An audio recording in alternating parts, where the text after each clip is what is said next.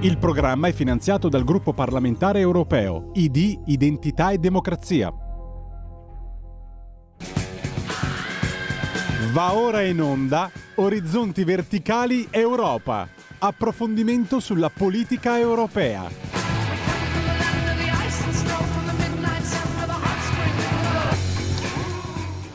Buongiorno, buongiorno, buon venerdì. 26 di maggio. Eh, prima di entrare nel merito della riunione, mh, mm, condivido con voi un attimino questo, eh, questa, mh, eh, questa, mia attitudine. Eh, sto prendendo il mio taccuino e sto appuntando eh, il fatto che Lucia Annunziata ha, abbandonato la RAI e lo sto mettendo alla voce delle cose di cui non me ne frega assolutamente un cazzo. Quindi ecco, sappiatelo in maniera, eh, diciamo così, eh, scusate anche il francesismo, ma ci tenevo a condividerlo con voi. Il fatto che oggi il Corriere della Sera, cioè c'è la crisi economica, c'è gli Stati Uniti che sono sul rischio del default, eh, la borsa in crisi, la guerra in Ucraina, eh, le tensioni in Cina, eh, ma milioni, milioni di notizie con il quale il Corriere della Sera oggi potrebbe aprire il suo giornale. Il retroscena, la riunione di redazione annullata, poi l'annuncio Così annunziata ha lasciato la RAI. Ipotesi Costamagno Bortone. Ma va. Eh, buongiorno, buongiorno, buongiorno, ben ritrovati, ben ritrovati su Radio Libertà, su Radio Libertà dove stiamo conducendo, sto stiamo, stiamo, oggi stiamo, io stiamo conducendo, ci, ci siamo allargati, eh, ci siamo allargati un po'. Andiamo a vedere qualche altro quotidiano, magari un po' più serio del Corriere della Sera e eh, Repubblica. Oggi siamo in vena di battute battute, con...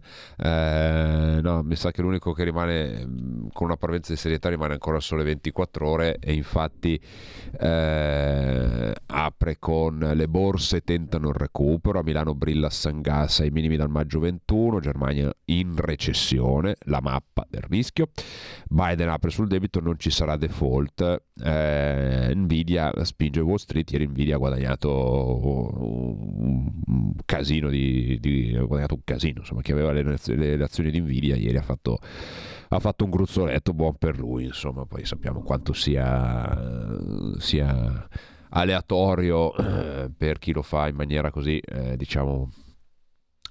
Eh, hobbistica eh, scommettere in borsa perché di, di, questo di fatto si tratta andiamo a vedere un po' le notizie invece europee eh? Eh, andiamo a vedere le notizie europee poi vi voglio leggere un, uh, un articolo che non è ehm, strettamente legato alla, all'attualità ma in realtà sì eh, poi dovremo parlare anche di De Santis che è sceso in campo che comunque è, eh, è, un tema di cui ci dovremmo in qualche modo occupare.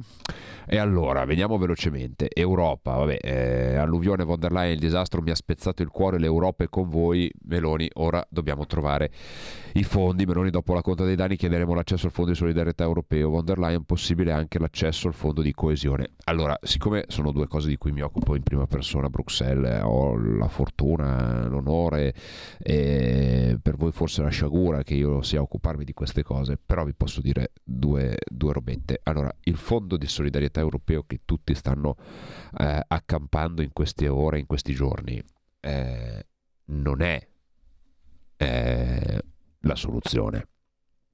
O meglio, il fondo di solidarietà europeo, tra l'altro c'è poi questa foto su, eh, sull'ANSA, sull'ANSA Europa abbastanza inquietante di von der Leyen e Meloni sull'elicottero con il capoccione di, di, di, di come si chiama, di, Bechis che eh, compare lì, insomma, potevano tenere, è vero che lo spazio è quello che è, però diciamo che è abbastanza ingombrante, la foto è abbastanza significativa. Ehm, però dicevo, il fondo di solidarietà che cos'è? All'interno del bilancio, spieghiamolo perché poi uno dice, pensa al fondo di solidarietà e pensa che ci sia chissà quali risorse messe a disposizione. Allora, il fondo di solidarietà è un fondo che eh, è previsto eh, dalla Commissione europea all'interno della, eh, della politica di coesione. Eh, è un piccolo, è un piccolo fondo perché il fondo di solidarietà vale, eh, adesso vi dico l'esatta cifra, eh, eh, proprio per non dirvi eh, stupidaggini, eh, il fondo di solidarietà europeo vale, eh, pa, pa, pa, vale ha erogato per il momento 5 miliardi di euro in tutta Europa da quando è stato costituito eh, e vale 3 miliardi circa per tutta Europa. Ok? Vale eh, 3 miliardi di euro circa per tutta Europa. E eh, a cosa serve? Serve sostanzialmente a fare che cosa? Serve nei momenti in cui c'è una catastrofe come l'alluvione dell'Emilia Romagna, come le alluvioni in Belgio e Germania di due anni fa, come gli incendi in Francia e Spagna dell'anno scorso, come l'eruzione del vulcano all'isola della Palma eh, di, mm, eh, vado a memoria, tre anni fa, due, tre anni fa, quattro anni fa, quando è stato. Eh, insomma, quando ci sono, ehm, insomma, vi, le, il, vi leggo proprio la definizione il Fondo di solidarietà europeo permette all'Unione Europea di fornire un efficace sostegno a uno Stato membro o a un paese impegnato nei negoziati di adesione quando deve affrontare i danni causati da gravi catastrofi naturali o gravi emergenze di sanità pubblica. Attraverso il Fondo di solidarietà europea, che è finanziato al di fuori del bilancio dell'Unione Europea, è possibile mobilitare fino a 500 milioni di euro l'anno. Ecco, questa era la cifra, erano i 3 miliardi nella politica, nel programma totale.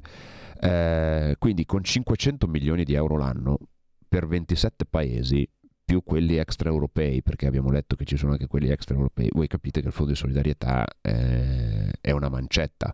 A cosa serve il fondo di solidarietà sostanzialmente? Serve ehm, per integrare le spese pubbliche sostenute dagli Stati membri per gli interventi di emergenza. Quindi è, un, è una piccola mancetta, è un piccolo contributo alle spese per la gestione dell'emergenza sono anche soldi che arrivano con eh, a volte anche con una lentezza esasperante, cioè ci sono ancora paesi eh, che non hanno ancora visto arrivare il fondo di solidarietà proprio perché la sua esiguità, proprio perché la sua, diciamo così, anche un po' inutilità, perché se tu eh, non è che poi, siccome a maggio c'è stata l'alluvione e eh, i danni stimati sono per miliardi di euro, allora i 500 milioni di euro finiscono tutti all'Emilia Romagna perché ne verrà data una quota a parte, perché giustamente viene tenuta comunque una riserva, perché se Dio non voglia succede un'altra catastrofe in Polonia, in Portogallo, eh, in Estonia, vai a sapere dove, eh, è chiaro che se tu a maggio hai già esaurito il tuo fondo eh, diventa, diventa difficile. Quello su cui bisognerebbe lavorare è bisognerebbe lavorare dal punto di vista eh, politico a livello europeo, visto che c'è la revisione del patto di stabilità, visto che il signor Dombrovskis, commissario agli affari economici, continua a, a continua a rompere le palle sul patto di stabilità perché insomma si vuole, vuole tornare un po' eh, alla, situazione, alla situazione ex ante no? quando vi ricordate no? il rapporto deficit PIL eh, eccetera eccetera eccetera ma eh, Oggi si sta parlando di fare un nuovo patto di stabilità, un patto di stabilità dove se c'è ovviamente questo signore a dare le carte vuol dire avere un patto di stabilità dove la Germania, che abbiamo letto, eh, sta andando sostanzialmente in recessione, non lo scrivo io, lo scrive il Corriere della Sera, la Germania scivola in recessione, PIL negativo per due trimestri, prodotto interno lordo in calo dello 0,3 nei primi tre mesi dell'anno rispetto al trimestre precedente, lo comunica l'Ufficio federale di statistica De Statis. Allora, se sono questi qua a fare le politiche, eh, diciamo così, di bilancio eh, di previsione con i patti di stabilità, è chiaro che c'è poco di buono da aspettarci. Ma al netto di questo, noi dovremmo fare una grande cosa tutti insieme, vedendo quello che succede.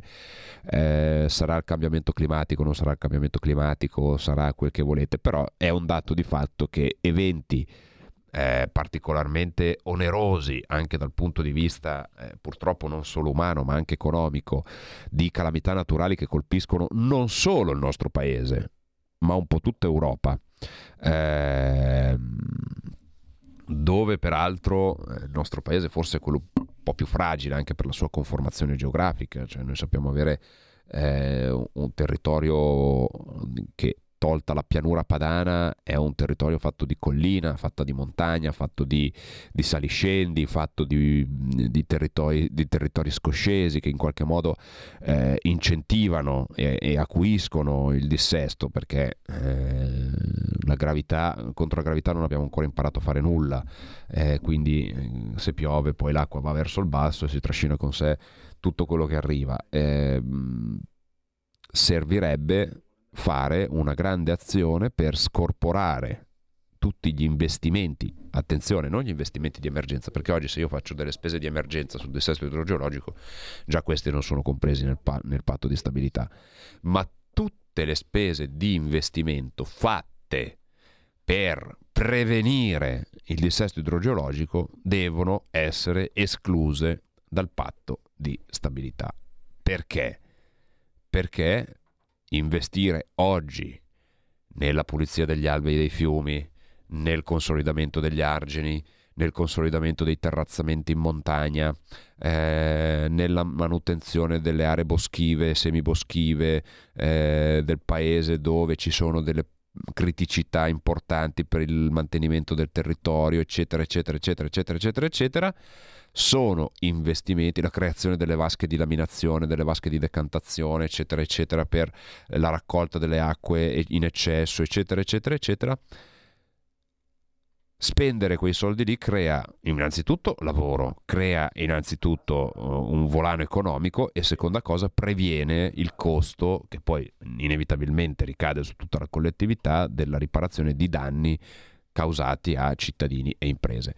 Ne parliamo tra pochissimo dopo la pubblicità. Non andate via 02 9294 7222 346 642 7756.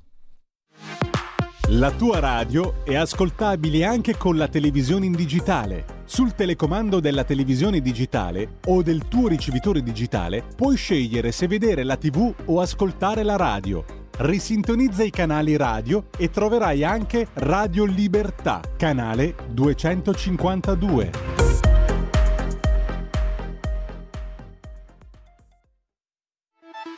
Stai ascoltando Radio Libertà, la tua voce libera, senza filtri né censure, la tua radio.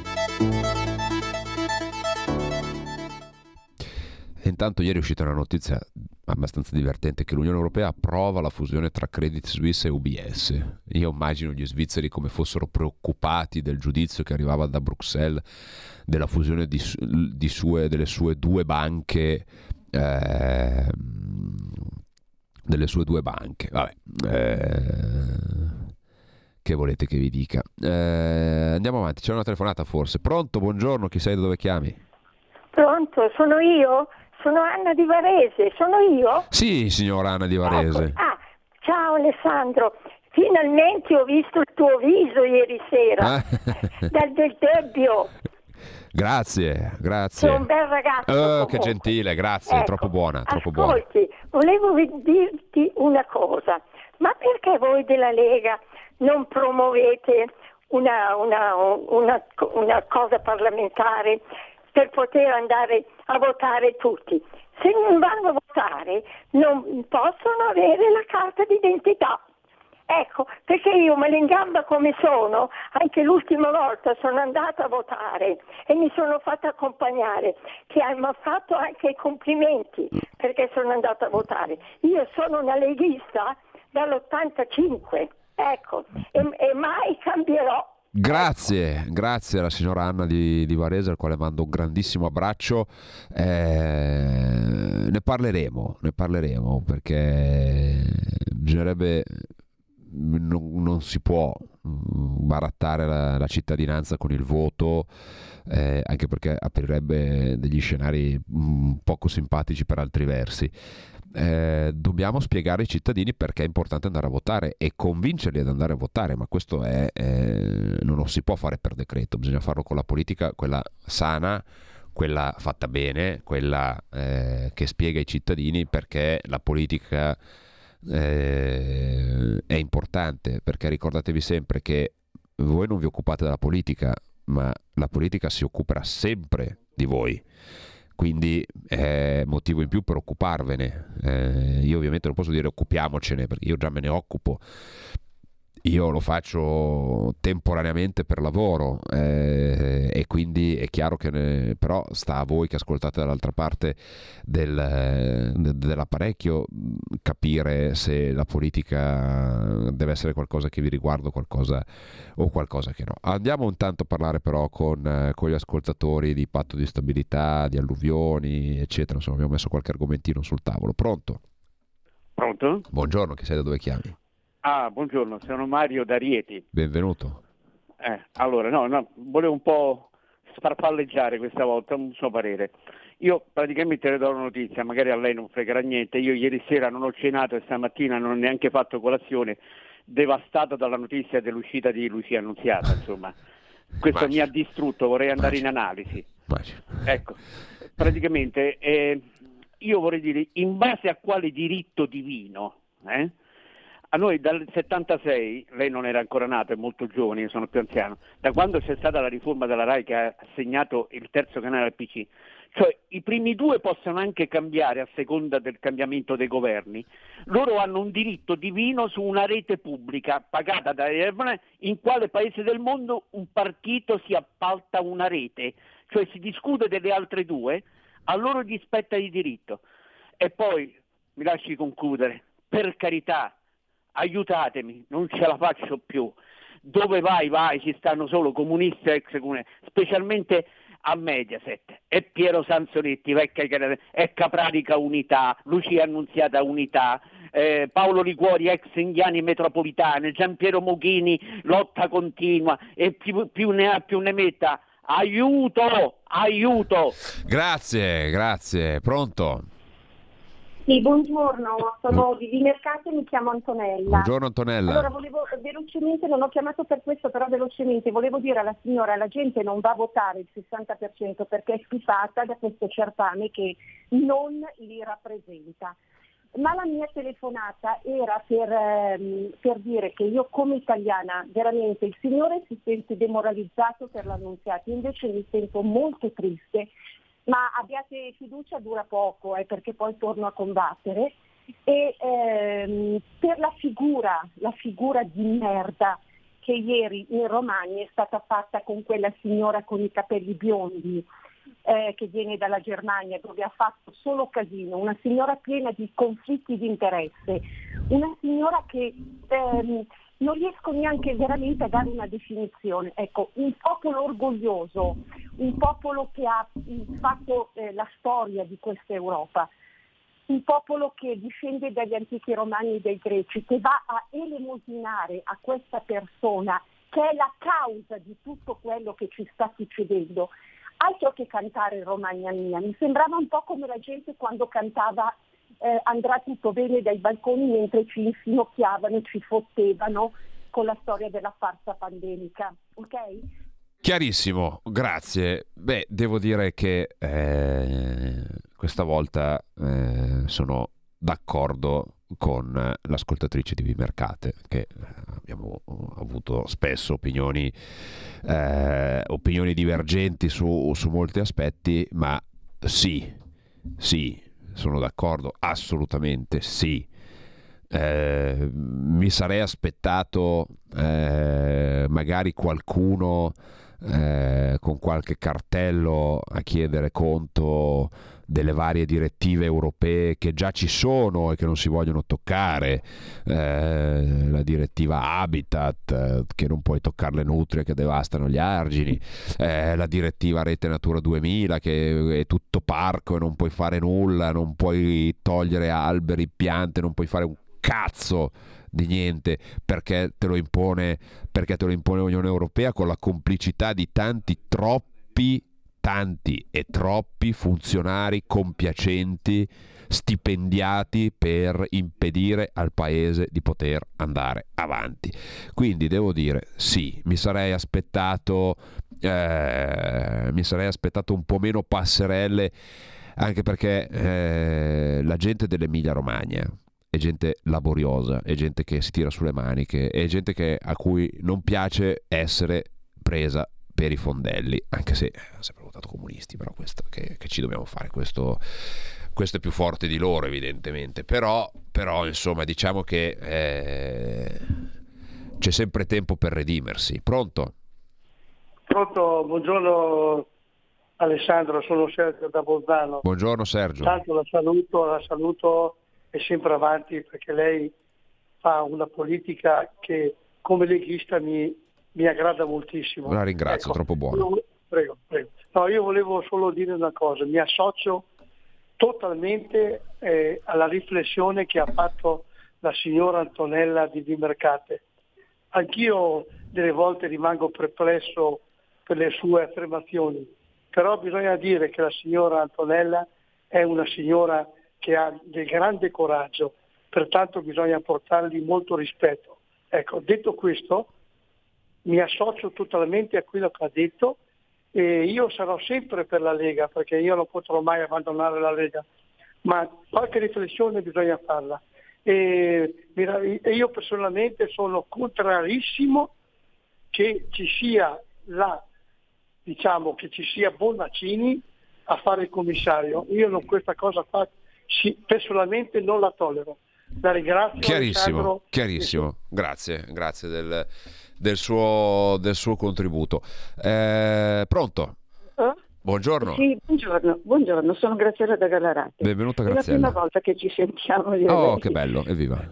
Comunque, senta, ho telefonato anch'io per dire che sono assolutamente d'accordo con la signora Antonella, ma non 100, 1000, 10.000 come diceva qualcuno a sproposito. Lei sa che cosa mi riferisco. Certo, come no.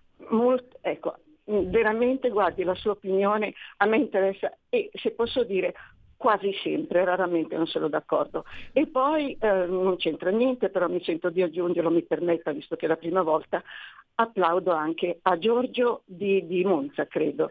Eh, trovo che è molto pungente ed è un leghista che forse, spero, non abbiamo perso. Spero che non, non l'abbiamo perso.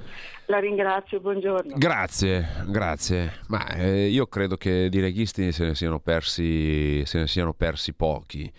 Eh, magari qualcuno, diciamo così, ha fatto un po' eh, o fa tuttora un po' fatica a capire come si sta cercando di evolvere il messaggio per cercare di portarlo in un mondo che cambia velocemente e radicalmente. Perché cambia velocemente e radicalmente? Adesso vi leggo, prendiamo ancora una telefonata, poi vi leggo brevemente questo articolo. Cambiamo leggermente argomento, però per darvi proprio la, l'idea di come cambi velocemente e radicalmente il mondo nel giro veramente di un battito di ciglia. Pronto? Sì, Alessandro, sono il Walter. Ciao, Val- Ciao il Walter il Walter, sì, perché poi c'è un Walter, allora mi distingo. Esatto, esatto, no, giusto, se sei il Walter, quasi quando sappiamo, sappiamo chi sei. Vai. Ascolta, una, una considerazione. Eh, premesso che a me Salvini piace, va tutto da lui, ha fatto tanto e continuerà a fare tanto, non ritieni che in questo momento, essendo lui ministro, come sono ministri tutti i primi rappresentanti dei partiti, eh, sia un po' castrante? Mi spiego meglio. Eh, la von der Leyen è andata ieri in Romagna. Se ci fosse un altro segretario della Lega non rappresentante del governo, potrebbe fare un comunicato stampa nel quale dice attenzione che questa signora in Germania è stata indagata per pim pum pa, cioè un segretario libero, non componente del governo. Non so cosa ne pensi tu. Eh, ne penso che eh, bisogna stare attenti a maneggiare la maggioranza e l'opposizione come fossero eh, due cose eh, distinte, perché è chiaro che mh, mm, mettiamo, eh, uno scenario che, che, non esisterà mai. Mettiamo che Matteo Salvini fa il ministro eh, delle infrastrutture e eh, Alessandro Panza assume eh, il ruolo di segretario federale della Lega, di commissario, insomma di quella, di quella figura lì. E eh, Matteo Salvini svolge egregiamente il suo ruolo governativo e io esco con un comunicato stampa attaccando la von der Leyen. Eh, è chiaro che questa contraddizione non può stare in piedi, perché politicamente, anche se lo dice Alessandro Panza, è comunque un'espressione di quella forza politica che rappresenta un vice premier e un ministro delle infrastrutture che dice una cosa di questo genere. Quindi lo possiamo dire, lo, lo diciamo, ma bisogna dirlo con un po' di intelligenza, con un po' di sottigliezza come la politica richiede in questi casi, con un po' di malizia, si possono dire le cose senza sbraitarle, come magari è stato fatto magari anche in passato, in altre occasioni. È chiaro che quando tu sei al governo non puoi fare l'opposizione. Se sei al governo ti tocca governare e governare vuol dire anche a volte scendere a compromessi, perché puoi stare all'opposizione e gridare tutte le malefatte del mondo e continuare a gridare tutte le malefatte del mondo, è una scelta, però non cambierai mai nulla perché fin tanto che tu stai all'opposizione, ve lo dice uno che a Bruxelles sta all'opposizione. Noi passiamo le giornate a denunciare cose che non funzionano, porcate, politiche assurde, poi ve ne cito un'altra prima della fine della trasmissione sulla direttiva della qualità dell'aria di cui abbiamo parlato con il presidente Fontana, con il presidente Ciro e il presidente Zaia questa settimana a Bruxelles. Eh,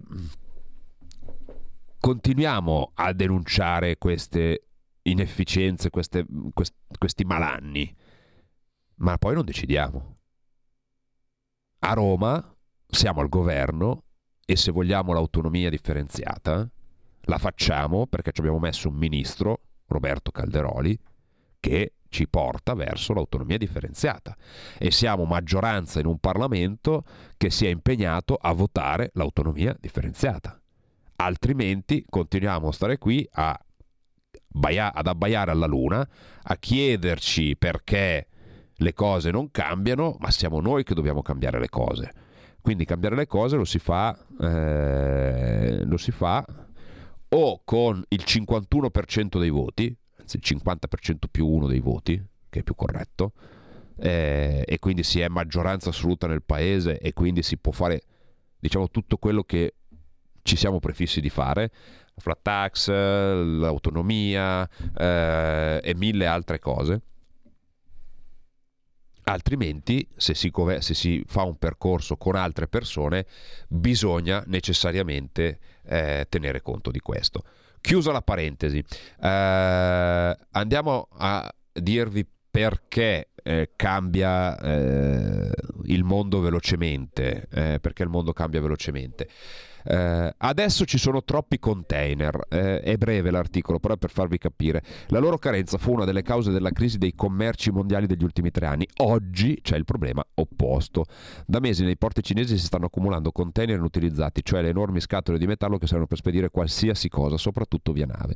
I gestori dei porti non sanno più dove metterli. È una situazione paradossale perché la mancanza di container è stato proprio uno dei problemi più noti della crisi dei commerci mondiali, una delle conseguenze economiche più serie della pandemia pandemia. Tra le altre cose, la crisi aveva comportato un insieme di enormi ritardi e blocchi nelle spedizioni e aveva reso introvabili molti beni e materie prime, facendone aumentare notevolmente i prezzi.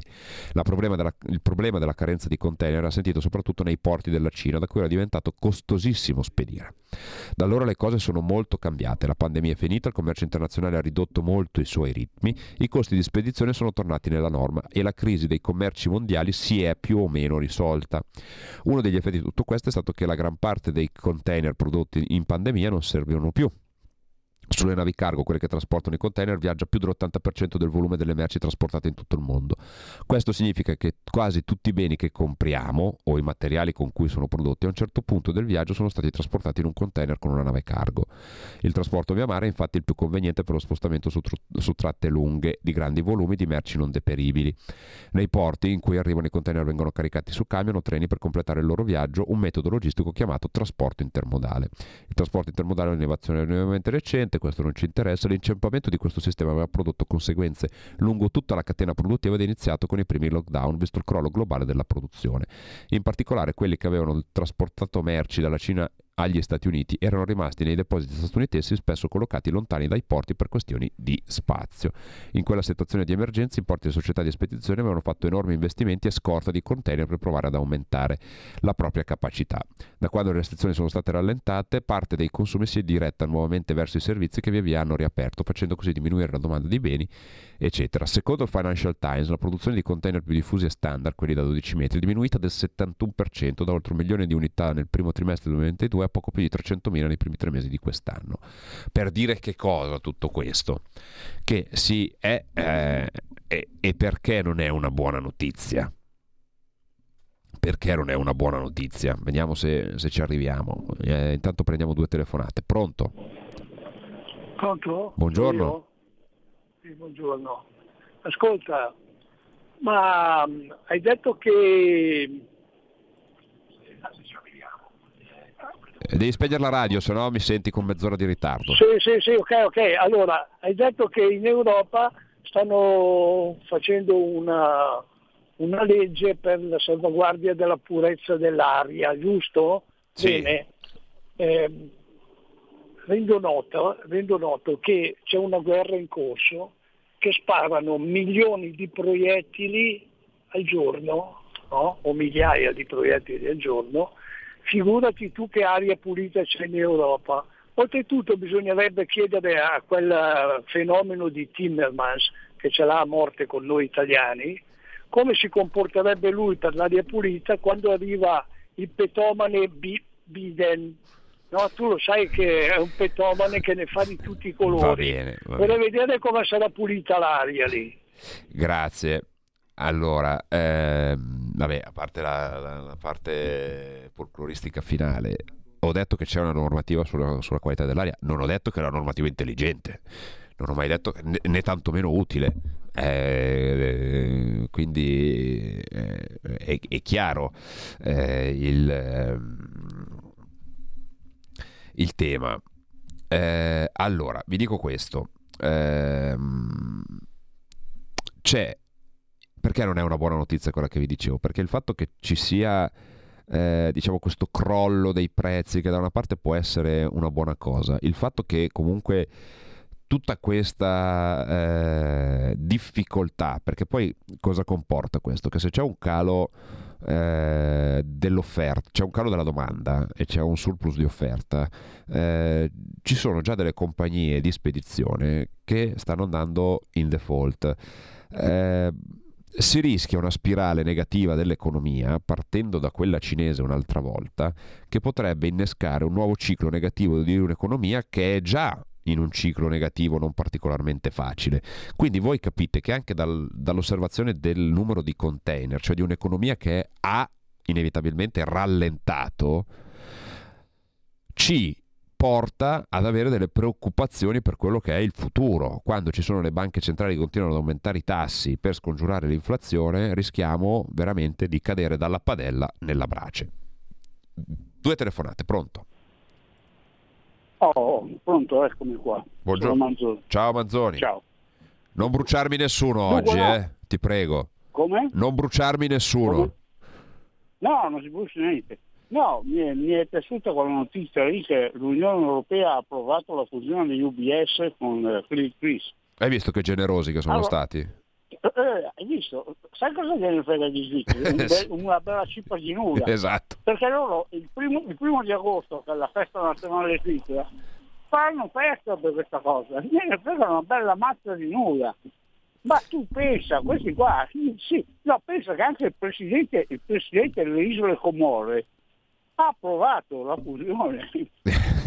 sono, sono le isolette in mezzo al Pacifico, ha approvato la fusione. Ma pensa, pensa agli svizzeri, 500 anni che sono lì e gli frega qualcosa dell'Unione Europea, gli frega qualcosa di ma non gli frega niente.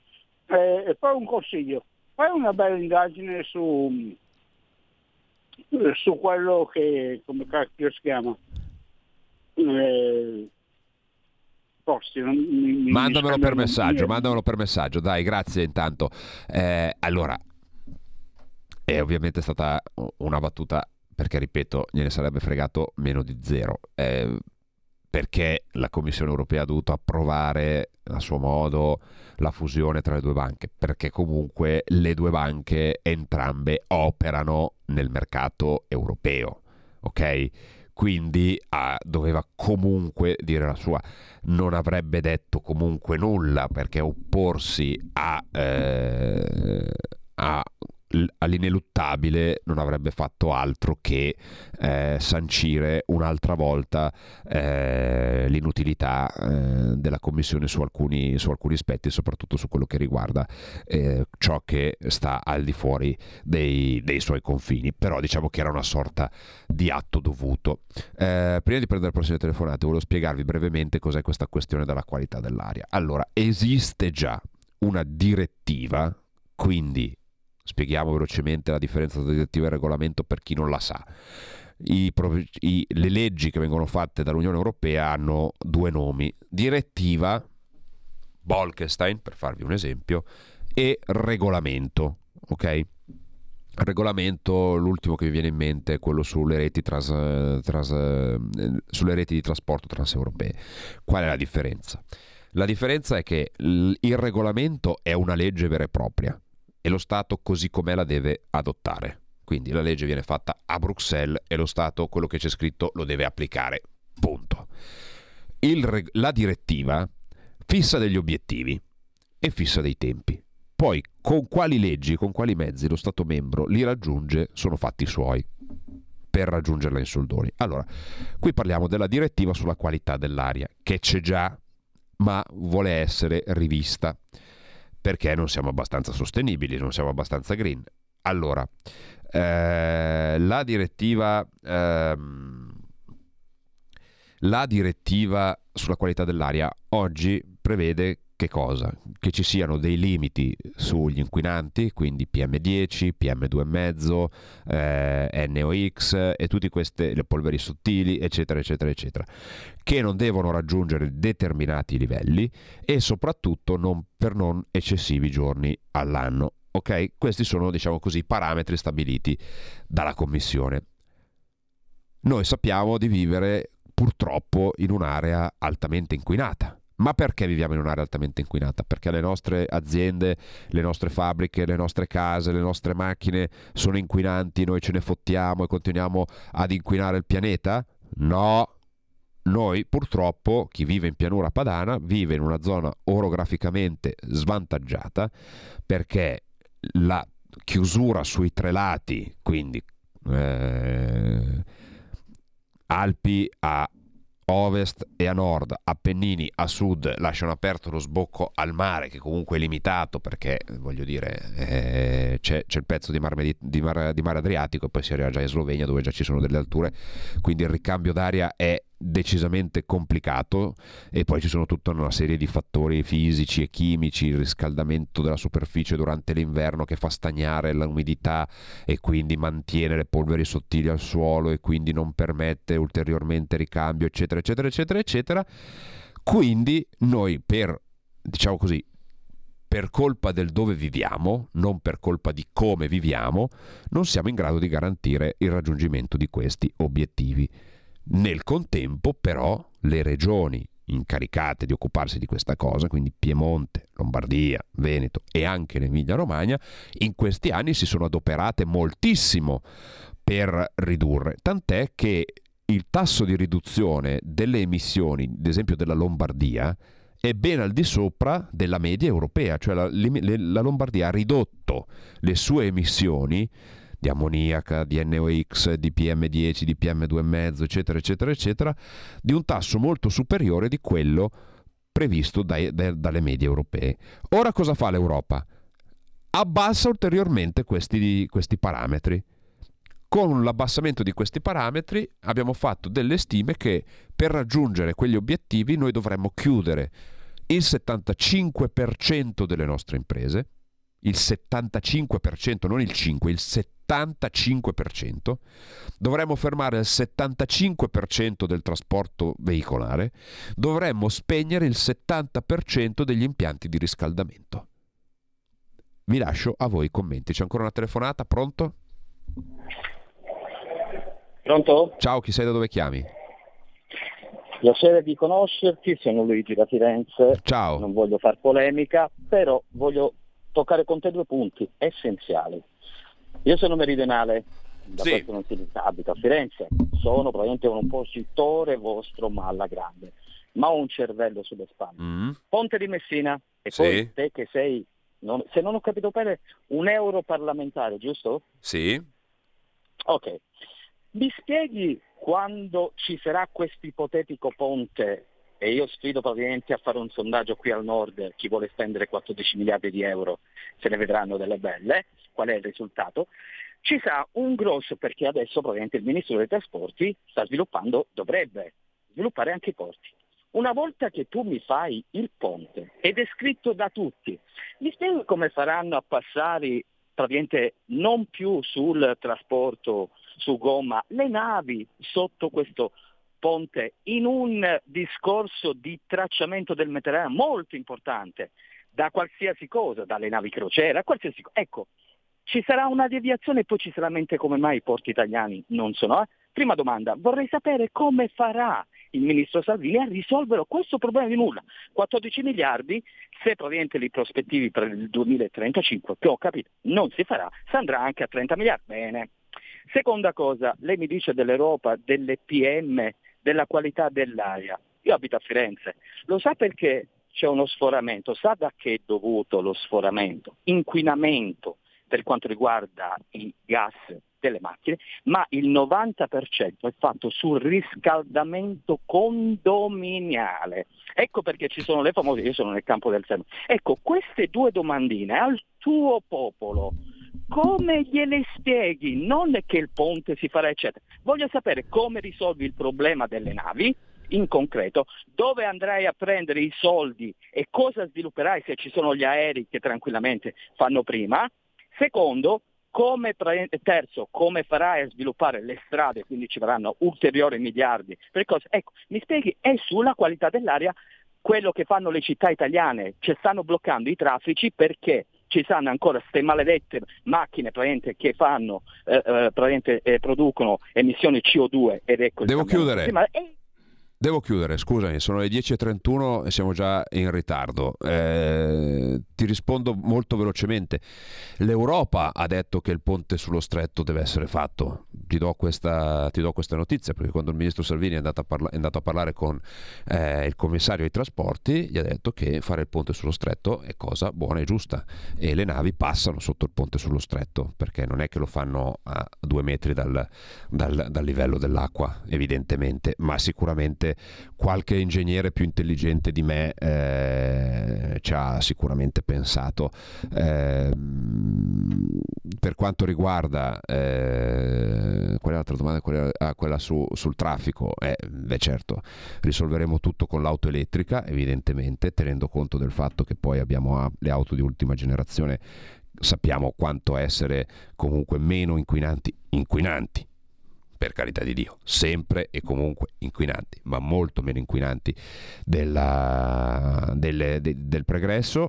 Non c'è mai stato spiegato come produrremo l'energia necessaria a, ehm, a, ehm, ad alimentare tutte queste auto, ma ce ne occuperemo in un'altra vita.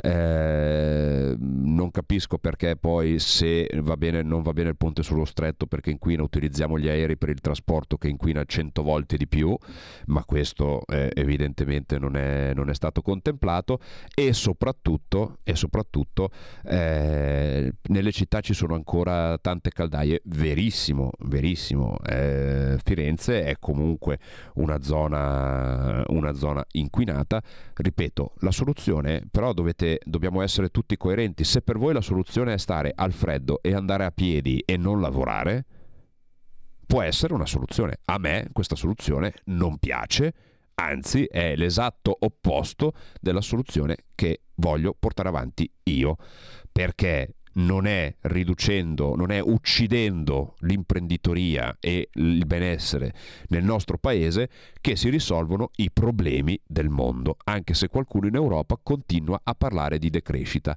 E guardate che quelli che parlano di decrescita non parlano della loro decrescita, parlano della vostra decrescita, parlano di voi che dovete rinunciare a tutto, perché loro non rinunceranno mai a un cazzo. Ci sentiamo lunedì con Orizzonti Verticali. Grazie Federico dall'altra parte del, dello studio. Buona continuazione a tutti da Alessandro Panza su Radio Libertà. Avete ascoltato Orizzonti Verticali Europa. Il programma è finanziato dal gruppo parlamentare europeo ID Identità e Democrazia